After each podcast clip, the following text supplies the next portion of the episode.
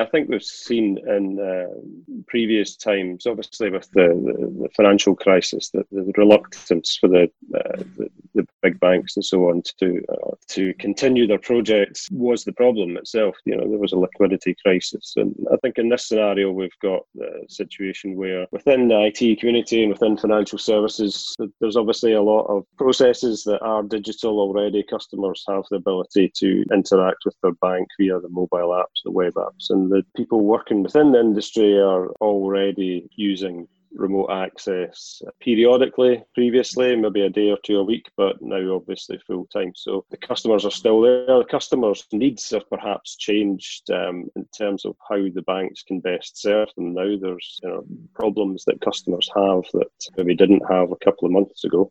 And that's maybe changed the scope of the, the project portfolio that, that needs to be delivered. But the banks need to resist the urge to shut up shop and uh, reduce their project portfolio at this time because if that is stopped, then that will just exacerbate the economic impact to the economy um, or to the country, rather. More and more of us are, whether we're a, an individual or a company, we are working remotely, we are working online where people can, of course. Actually, the need is increasing rather than reducing for institutions to be reactive to the needs of their customers. I think we're seeing that agile ways of working that have been predominant in the industry and over the last few years are, are coming to a fore now as we're working with one of our customers where they have a set of COVID response projects that they're looking to implement to, um, you know, from a business operational point of view, they're call centres are experiencing a massive, uh, massive volume of calls for people looking to uh, sort out their finances, take the options that are available around payment holidays and such like. At the same time, the contact centres, from a resourcing point of view, are impacted by people um, self-isolating, perhaps you know having uh, issues in terms of childcare, meaning that they, they you know they, they can't be at work. So the the actual headcount within the call centres is reduced at the same time as the demand has increased massively. So there's um, we're certainly seeing one of our customers who's trying to deliver new digital capabilities to allow customers to um, request those payment breaks and, and, switch those options on and doing that through their, their, their mobile and their, their, web channels. It's not just a matter of responding to COVID 19. Even when we return to what might pass for normal, people are going to be doing business, transacting business with financial institutions in ways that are new to them now, but they will find are useful to them in the future. Yes, I think the the number of people that are comfortable with operating digitally will step up through this period because people will have their hand forced in a lot of occasions. They'll have had to go and do that thing that they never did before or were you know were apprehensive around.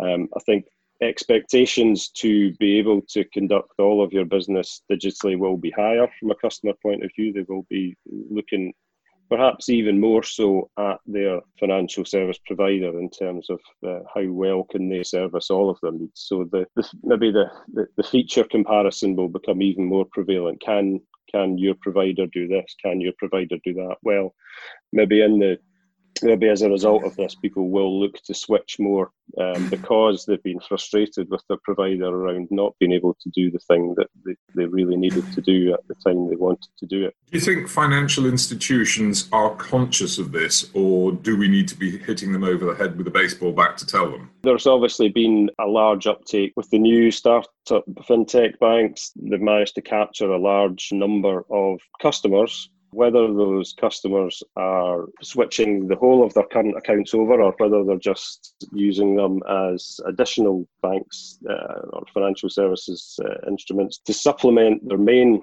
accounts. There's a lot of talk about whether that is actually the case.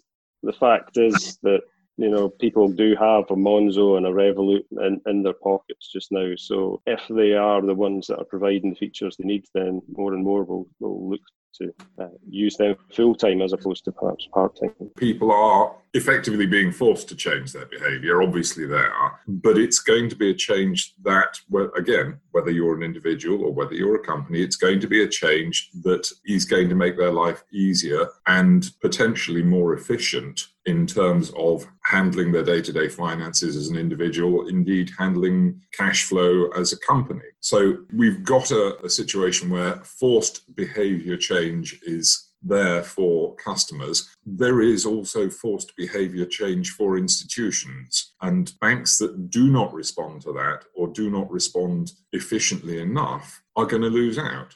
Yes, if you can't get through an onboarding process of a new customer without without a face to face, be it be it um, you know an SME or or a retail customer, the you know there needs to be improved processes. That's certainly been an area of innovation in the last few years in terms of how quickly can you onboard a new customer to get them from the point at which they're saying I want to take your services to I've got I'm signed up and I'm, I'm uh, able to um, interact with your web app or, or mobile app. There is potential there for banks that have cumbersome processes to, to lose out because the, the, the consumer will just switch to the next provider and if they've got an easier process then that is that that risk is there for for the banks you need as a bank to realize that you have a an opportunity to do to, first of all to onboard your customers more efficiently to do it more cheaply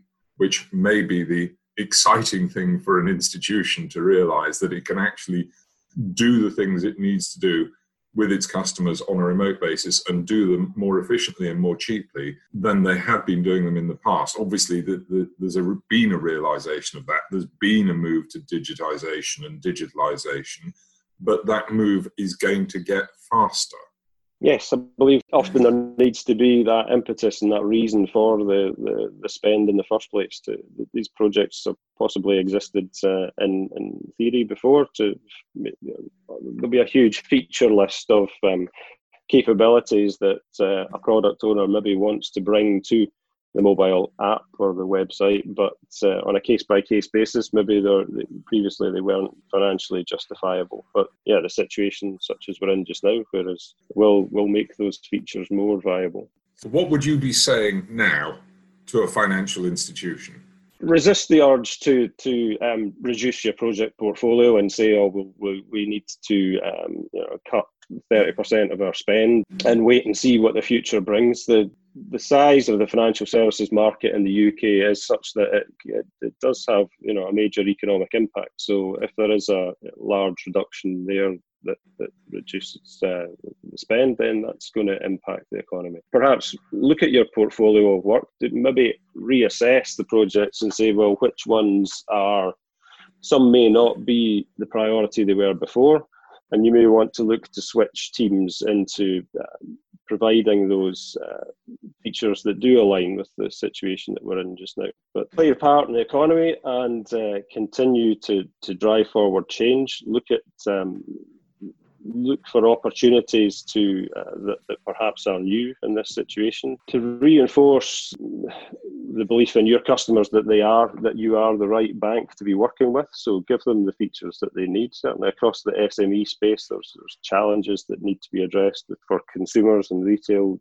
uh, banking. There's there's obviously challenges there as well. So resist the opportunity to implement to make things harder to deliver change. Um, the whole this situation, I guess, is is really where you do want to show that you have an agile organization that has got ability to deliver new business functions quickly. If you go and take a risk averse stance, then you're only going to make that harder for your uh, product owners and development teams to actually deliver those new features that your customers want or need at this time.